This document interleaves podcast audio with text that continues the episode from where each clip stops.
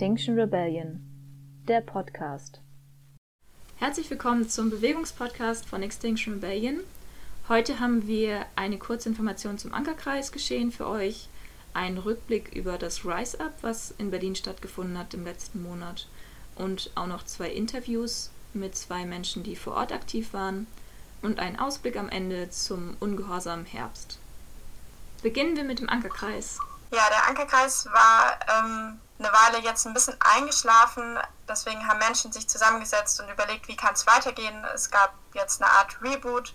Zurzeit entsteht eben dieser Prozess, wo es darum geht zu schauen, wie können diese Strukturen gut aufgebaut werden. Vielleicht können wir da auch in der nächsten Folge noch mal ein paar mehr Informationen dazu teilen. So ist auf jeden Fall der Plan. Weiter geht's mit einem Rückblick auf das Rise Up, was in Berlin stattgefunden hat. Wir wollen chronologisch durchgehen, sodass ihr einen kleinen Überblick bekommt, was alles an besonderen Aktionen stattgefunden hat. Zunächst beginnen wir mit dem Montag. Da gab es eine Besetzung von dem Platz vor dem Brandenburger Tor. Das war sozusagen die erste und Auftaktbesetzung. Einige Blockadeutensilien wurden von der Polizei zuvor beschlagnahmt, wodurch der Platz nicht wie angedacht besetzt werden konnte. Direkt danach und auch während der Räumung des Platzes vor dem Brandenburger Tor wurde der Montbijou Park besetzt. Es wurden Tripods und kreative Kunstinstallationen aufgebaut. Und eigentlich sollte auch eine Bühne in dem Park aufgebaut werden. Jedoch war ein sehr hohes Polizeiaufgebot da und die Besetzung hat nicht so geklappt, wie sie sich vorgenommen haben. Und letztlich wurde dann der Park relativ schnell geräumt, obwohl es eigentlich die angedachte Hauptblockade werden sollte. Am Dienstag versammelten sich Animal Rebellion mit mehreren Bannerdrops, einem Tierkäfig und Lock-ons in Tiermasken vor dem Bauernverband. Es wurden nach zwei Stunden keine weiteren AktivistInnen mehr reingelassen, wodurch spontan aber eine neue Blockade entstand vor dem Bundesministerium für Ernährung und Landwirtschaft. Außerdem war vor der SPD-Zentrale eine Aktion geplant, die aber von der Polizei verhindert wurde.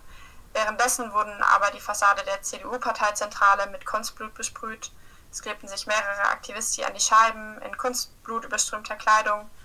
Und die Aussage hinter der Aktion war CDU, eure Politik tötet. Ein ziemlich krasses Bild, da lohnt sich auf jeden Fall mal in die Shownotes zu schauen, was da so drüber berichtet wurde. Es gab außerdem einen Klimaprotestzug an dem Tag. Weiter geht's am Mittwoch mit der Besetzung des Eingangs und des Vordachs der NRW-Landesvertretung. Da haben einige Aktivisten unter dem Motto Lobbys raus, BürgerInnen rein einige Kilo Kohle aufgehäuft und mit kleinen Spielzeugbaggern und Menschen, die Masken von Armin Laschet und Andreas Scheuer auf hatten, haben dann angefangen zu baggern.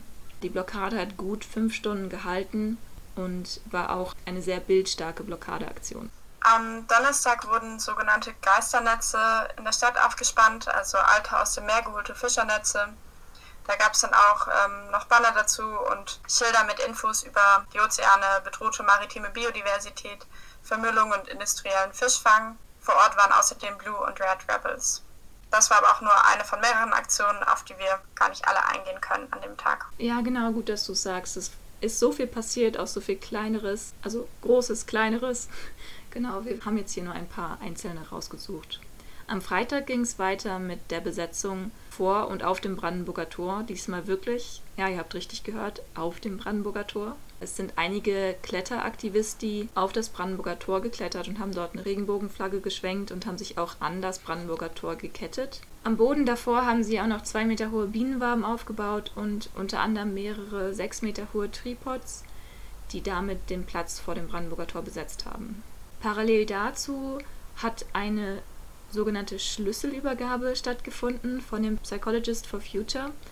Die haben aus mehreren Puzzleteilen, die jeweils sieben Aspekte der Treibhausgasreduktion darstellten, einen riesigen Schlüssel zusammengepuzzelt, den sie dann der Politik überreicht haben vor dem Bundestag, also symbolisch und haben dadurch aufgefordert, neue Räume zu erschließen, um das Klima zu retten. Es war auch ein sehr imposantes Bild dadurch, dass dieser riesige Schlüssel da stand.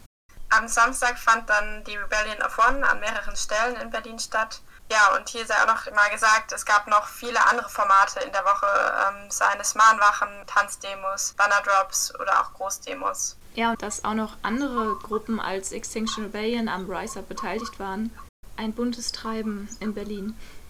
Jetzt an dieser Stelle wollen wir zwei Interviews mit euch teilen von Menschen, die vor Ort waren, sich viel eingebracht haben und einfach ihre Gedanken teilen. Hallo Nathalie, schön, dass du da bist. Vielleicht kannst du ja erstmal kurz erzählen, in welcher Form oder Kapazität du da warst vor Ort und was du so gemacht hast. Geplant war, dass ich in der Doppelrolle da wäre, nämlich als Teil einer Bezugsgruppe, die auch äh, zivilen Ungehorsam machen wollte und als gleichzeitig äh, ein bisschen die Koordination vom Awareness-Team und selber im Awareness-Team auch mitzumachen.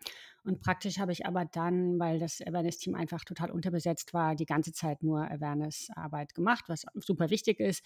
Aber ähm, ja, und selber konnte ich dann eben beim zivilen Ungehorsam nicht teilnehmen. Ja, es sind ja alle Rollen gleich wichtig, darum geht es nicht. Aber es mir fiel wieder auf, dass man manchmal einfach äh, diese Support-Rollen ein bisschen unterbesetzt sind bei unseren Aktionen. Kannst du denn so ein bisschen erzählen, was genau das für Supportrollen dann sind oder was du im Awareness-Bereich dann konkret so machst? Also das Awareness-Team ist eigentlich dafür da, dafür zu sorgen, dass wir auf den Aktionen und in der Bewegung keine Unterdrückung, kein diskriminierendes Verhalten haben und ja, Repressionen von der Polizei können wir ja nicht verhindern, aber dass, wenn die auftreten, dass wir halt Leute schützen können oder auch äh, ihnen helfen, dann damit umzugehen. Das ist so ein bisschen ähm, das Ziel, also Antidiskriminierungsarbeit im Großen. Und das war natürlich dadurch, dass wir diesmal diese unerwartet heftige Polizeigewalt hatten, also die viele Leute einfach ähm, ja, entweder direkt betroffen hat oder halt beim Zusehen auch schon äh, sehr erschreckt hat. Da waren einfach viele Gefühle zu verarbeiten. Und wir haben dann zum Beispiel diese Flinter-Circles gemacht, wo die Möglichkeit gab, Erfahrungen auszutauschen. Und wir waren auf den Aktionen mit unseren orangenen Westen als AnsprechpartnerInnen und mit Schokolade und Trost. Und äh, ich habe von vielen gehört, dass es einfach auch ein sicheres Gefühl gibt, dass es ein Awareness-Team gibt auf den Aktionen. Was bedeutet Flinter? Ja, das ist eine Selbstbezeichnung für die, die vom Patriarchat unterdrückt werden, also Frauen, Lesben, Inter, Non-Binary, Trans und Agenda. Und dann ist dahinter noch das Sternchen für alle anderen Bezeichnungen. Und für mich ist es eine wichtige Bezeichnung, weil bei dem Wort Frauen ähm, oft Transfrauen nicht mitgemeint werden und andere. Ja, es ist für mich ein Begriff der Solidarität. Äh, klingt eigentlich auch, finde ich, cool, Flinter. Hast du denn konkret, weil du jetzt meintest, es äh, gab dann ja ziemlich heftige Polizeigewalt, das hatte ich auch mitbekommen. Hast du konkrete Beispiele, was ihr dann so mitbekommen habt oder wo ihr was wie aufgefangen habt oder irgendwelche sozusagen Anekdoten oder Erfahrungsberichte von dir jetzt persönlich einfach, was du so erlebt hast? Ja, also mich hat es einfach erschreckt, schon gleich am Montag wieder in dem äh, Park ähm, der Bühnenwagen weggeholt werden sollte ähm, an einem Ort, der, wo ja gar nichts blockiert wurde und wo dann dieser Fahrer der Polizei im, immer so in die Aktivisti, die vor und hinter dem Wagen sind, fast reingefahren ist und da, da, sind schon gleich so viele Situationen entstanden, die gefährlich waren und ja auch die so unnötig, das dann um diesen Preis wegzuholen, dass man vielleicht Menschen gefährdet, weil der Wagen hat ja sonst niemand gestört und das war als Einstieg gleich schon für viele, glaube ich, sehr erschreckend, dass das so war. Überhaupt war ja die Polizeipräsenz groß. Und wir haben das halt dann in diesen ähm, abends in den Flinter-Circlen, also vor allem am letzten Abend nochmal ganz klar, wo wir den Circle gemacht haben, gemerkt, wie viele von uns doch sehr von der Gewalt betroffen sind. Und ich glaube, dass gerade Flinter auch die Gewalt auch als sehr männlich erfahren haben. Ich meine, sowieso sind die meisten Polizisten, die, äh, die da waren, also denke ich männlich. es wirkte einfach wie eine sehr männliche Gewalt. Und das hat natürlich auch nochmal eine retraumatisierende Wirkung für alle, die Erfahrung mit sexualisierter Gewalt haben oder mit männlicher Dominanz und war aber auch für viele männliche, cis-männliche Wesen, die haben auch äh, gesagt, sie fanden die Gewalt schrecklich. Also ich würde es jetzt nicht, nicht, nicht nur auf Flinter beziehen, es war, glaube ich, ein großer Schreck für viele. Ja, es ist einfach wichtig, dass wir Raum schaffen dafür, um solche Erfahrungen auch zu verarbeiten. Und für viele war es nicht einfach möglich, dann am nächsten Tag wieder einfach so wieder in die nächste Aktion zu gehen, weil, ne, weil diese Gefühle noch gar nicht so verarbeitet waren. Das war hinterher auch so ein bisschen eins der Feedbacks oder eine der die Fragen, die aufkamen, ob es vielleicht nicht so schlau war, jeden Tag gleich wieder die nächste Aktion zu haben. Wie wie siehst du das denn oder hast du das denn erlebt aus der Awareness-Perspektive? Auf jeden Fall und das sage ich auch seit der ersten Wave, aber das ich denke, dass wir mindestens einen Regenerationstag, also zum Beispiel den Mittwoch einbauen sollten und insgesamt einfach nicht, dass nicht, nicht in Ordnung ist, dass man als Support-Person, egal ob das jetzt Polko oder Legal oder DSK oder was auch immer ist, ähm, so von Aktion zu Aktion rennen muss und dazwischen gar nicht verarbeiten kann. Und aber auch für die Aktivisten, dass es nicht die Gelegenheit gibt, die, die im Ungehorsam waren oder andere, die nur zugeschaut haben und dadurch was erlebt haben, dass es einfach nicht die Möglichkeit gibt, die Erfahrung zu verarbeiten. Und eigentlich im XR-Konzept gibt es ja diese wunderbare Sache des Debriefings, dass man also am Ende einer Aktion gemeinsam eben Raum schafft, um diese Gefühle zu verarbeiten. Also nicht für Kritik noch, sondern einfach um die Gefühle, die Erfahrungen, die man hat, äh, rauszulassen und auch Raum zum Feiern zu geben und sich so wieder zu stärken, bevor man in die nächste Aktion geht. Und das lassen wir, habe ich das Gefühl, in Deutschland immer aus. Ja, und es gab, finde ich, relativ wenig Regeneratives auf den Aktionen. Also was natürlich auch daran lag, dass die Besetzung vom Park nicht geklappt hat und so gibt es sicher gute Gründe. Also ich will da jetzt gar nicht so niederreden. Ich denke, wir haben das schon auch versucht und auch natürlich auch begrenzte Kapazitäten. Aber ich würde mir wünschen, dass wir halt die Aktionen so planen, dass wir einfach mehr Regeneratives reinbringen und vor allem auch mehr Kreatives und dass der zivile Ungehorsam, wie er ja eigentlich in unserer Strategie ist, eben nur ein Teil ist und der eingebettet ist eben in System von regenerative Kultur, von starken künstlerischen, kreativen Bildern, von Inklusivität. Also das gehört halt alles dazu und die Aktion mehr so als ganzes Paket zu denken und nicht sich so auf diesen zivilen Ungehorsam zu fokussieren.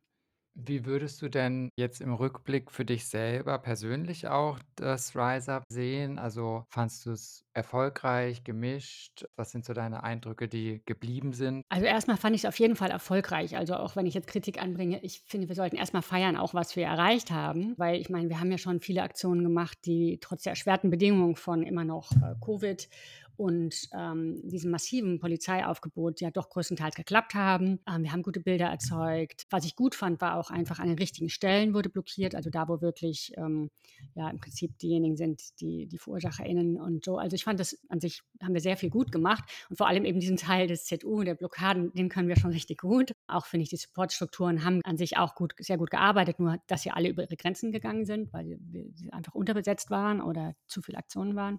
Genau, also das, das haben wir eigentlich gut gemacht. Das Camp war klasse, die Küfe hat geklappt. Was ich ganz großartig fand, also das fand ich einen tollen Einstieg, war das Festival. Also da waren so viele Trainings und die ganzen Leute, die bei diesem wunderbaren Kunstzelt saßen und Kunst gemacht haben. Also ich denke, da war schon richtig viel wirklich Gutes. Und ich würde mir halt vor allem wünschen, dass wir das jetzt nochmal gucken, auch was haben wir gut gemacht, was, was können wir noch verbessern und eben zum Beispiel auch dieses Kunstzelt, vielleicht könnte man das ja auch als ein Teil einer Aktion machen. Ne? Das muss ja nicht im legalen Festival sein, sondern man kann auch auf der Straße sitzen und T-Shirts bedrucken und das würde vielleicht auch eine ganz andere Ausstrahlung ergeben. Also dass wir einfach diese Elemente, die wir schon haben, die wir schon gut können, jetzt vielleicht noch etwas besser zusammenarbeiten arbeiten lassen.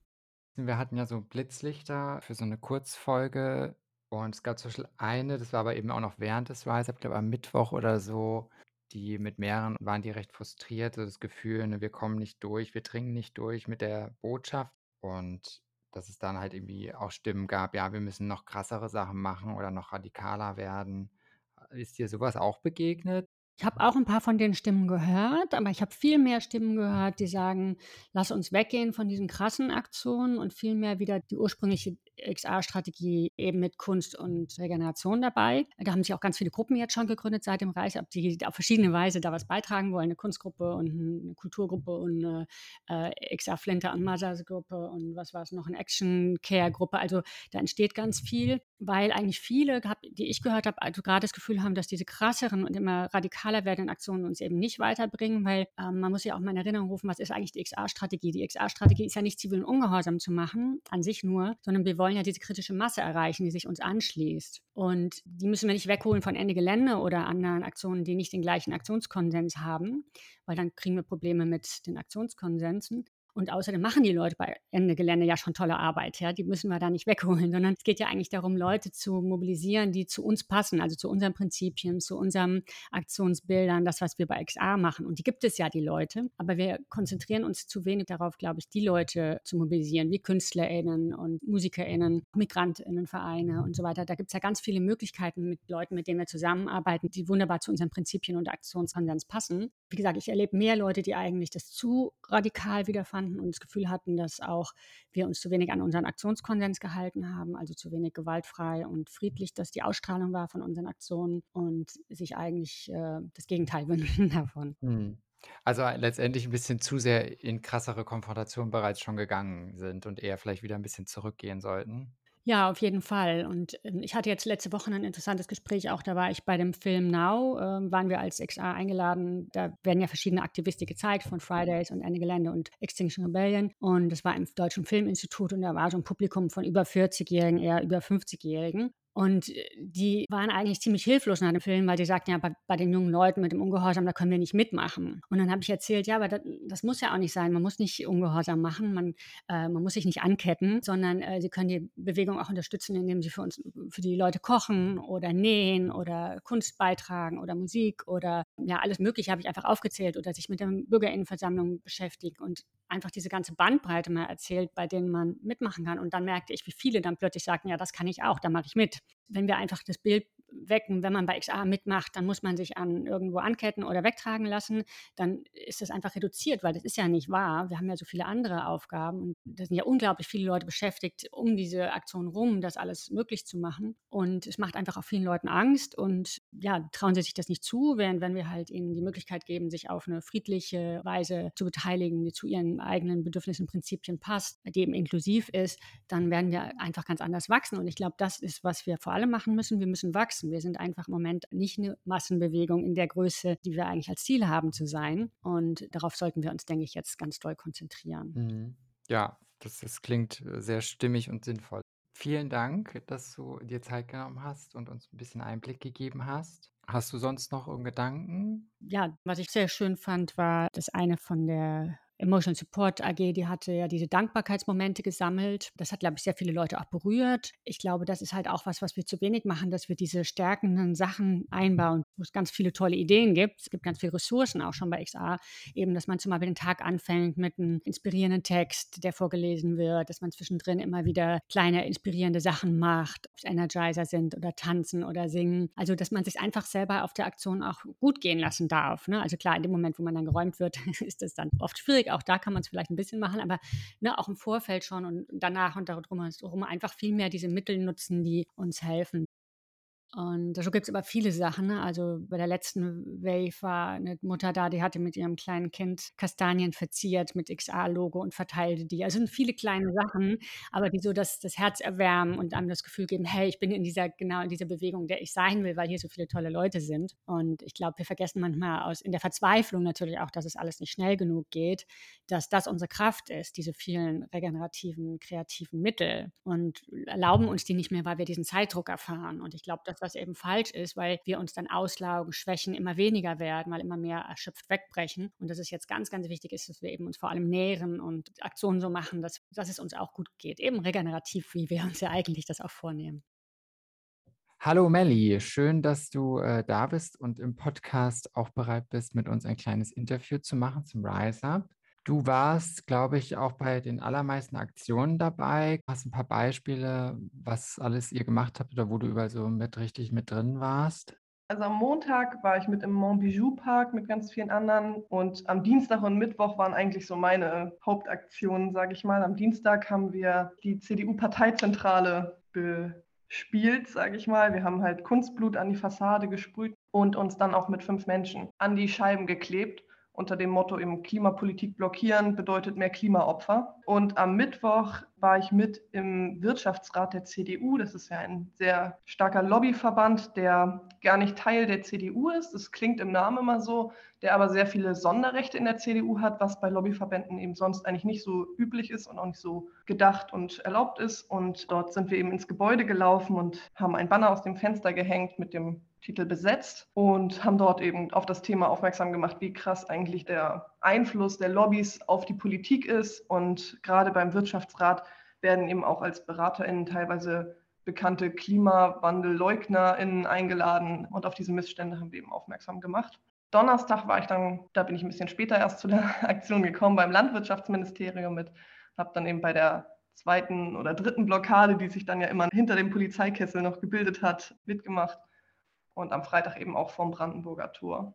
Bei dem Wirtschaftsrat seid ihr eben so richtig rein, habt den besetzt. Wie ist es denn so abgelaufen? Also stellen wir das immer so ein bisschen einen heiklen Moment vor. Wie schleicht man sich rein oder mit welchem Trick kommt man rein und wie besetzt man ihn dann letztendlich? Ja, das war sehr aufregend. Wir haben auch zwei Kamerateams mit drin gehabt vom ZDF und von Spiegel TV und haben uns vorher dort in der Nähe getroffen, auch noch ein paar Aufnahmen gemacht und hatten uns eben alle entsprechend büromäßig angezogen, ähm, in Anzügen und Bläsern und so weiter. Und genau zwei Personen haben dort geklingelt und hatten sich auch schon überlegt, was sie sagen, falls sie gefragt werden, wieso sie denn dort sind.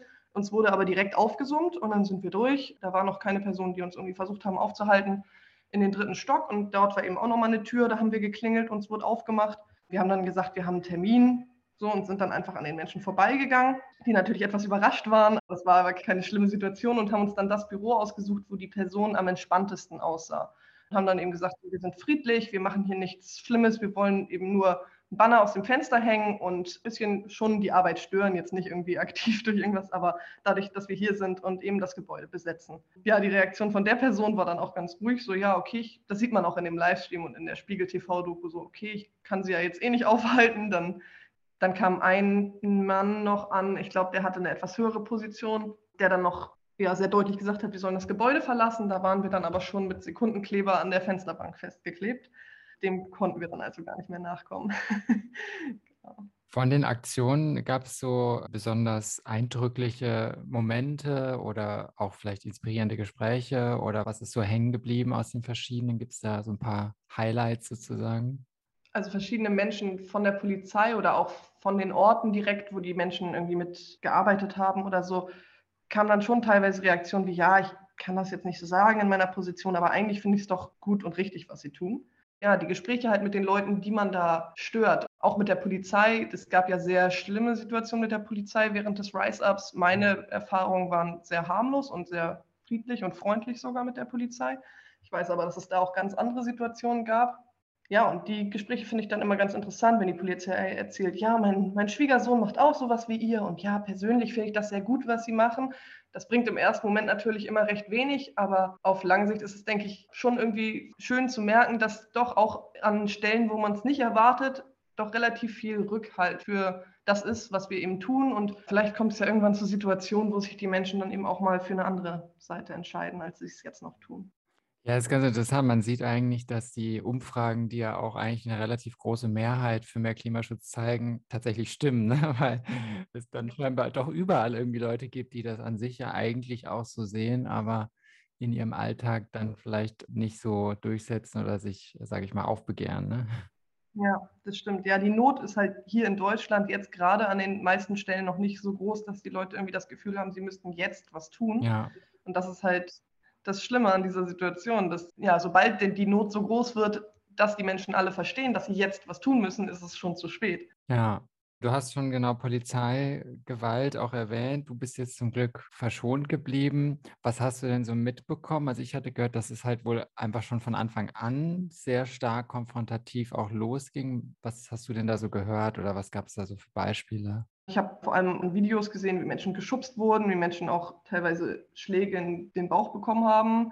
Das ist natürlich etwas, was echt übel ist. So Schmerzgriffe habe ich auch viel mitbekommen von Freundinnen und Freunden, die das erlebt haben dort. Ja, und dann eben diese Erfahrung von dem einen Menschen, der in der, im Gewahrsam, im Polizeigewahrsam so stark gequält wurde von einer Polizeieinheit, der ja die ID verweigern wollte und wirklich sehr massiv physisch und psychisch gewalttätig unter Druck gesetzt wurde, seine Identität freizugeben. Das wurde dann ja auch öffentlich gemacht. Ja, das war, glaube ich, direkt in der Nacht von Montag auf Dienstag und das ist natürlich total schockierend, wenn so etwas gleich am Anfang passiert.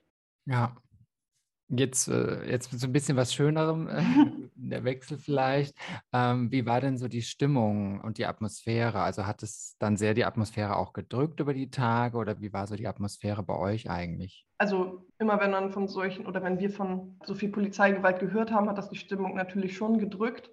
Aber insgesamt fand ich in der Woche war die Stimmung erstmal sehr friedlich, fröhlich, lebendig. Das ist ja auch so ein bisschen der Charakter von einmal Extinction Rebellion, aber auch von der Klimagerechtigkeitsbewegung, dass wir eben die Blockaden nicht aggressiv machen, sondern eben auch immer gesungen wird, die bunt sind. Und das war auf jeden Fall diesmal auch so. Und was mir besonders aufgefallen ist, dass bei vielen Aktionen eben nicht sofort aufgegeben wurde, nenne ich es mal, wenn die Polizei einen Kessel um die eine Blockade gemacht hat und die Menschen nicht mehr reingekommen sind, sondern dass da schon so ja, etwas sehr Rebellisches in der Luft war, dass die Menschen sich eben direkt dann dahinter eine neue Blockade gestartet haben und dann daneben ist noch eine dritte Blockade entstanden, dass da wirklich der Wille war, wir, wir sind jetzt hier, um was zu bewirken und wir gehen hier auch nicht weg. Wir haben ganz viel zu verlieren Das ist etwas, was mir total in Erinnerung geblieben ist und was mir irgendwie viel Hoffnung macht, dass da doch Menschen sind, die halt da die Dringlichkeit sehen und sich immer und immer wieder dahinsetzen.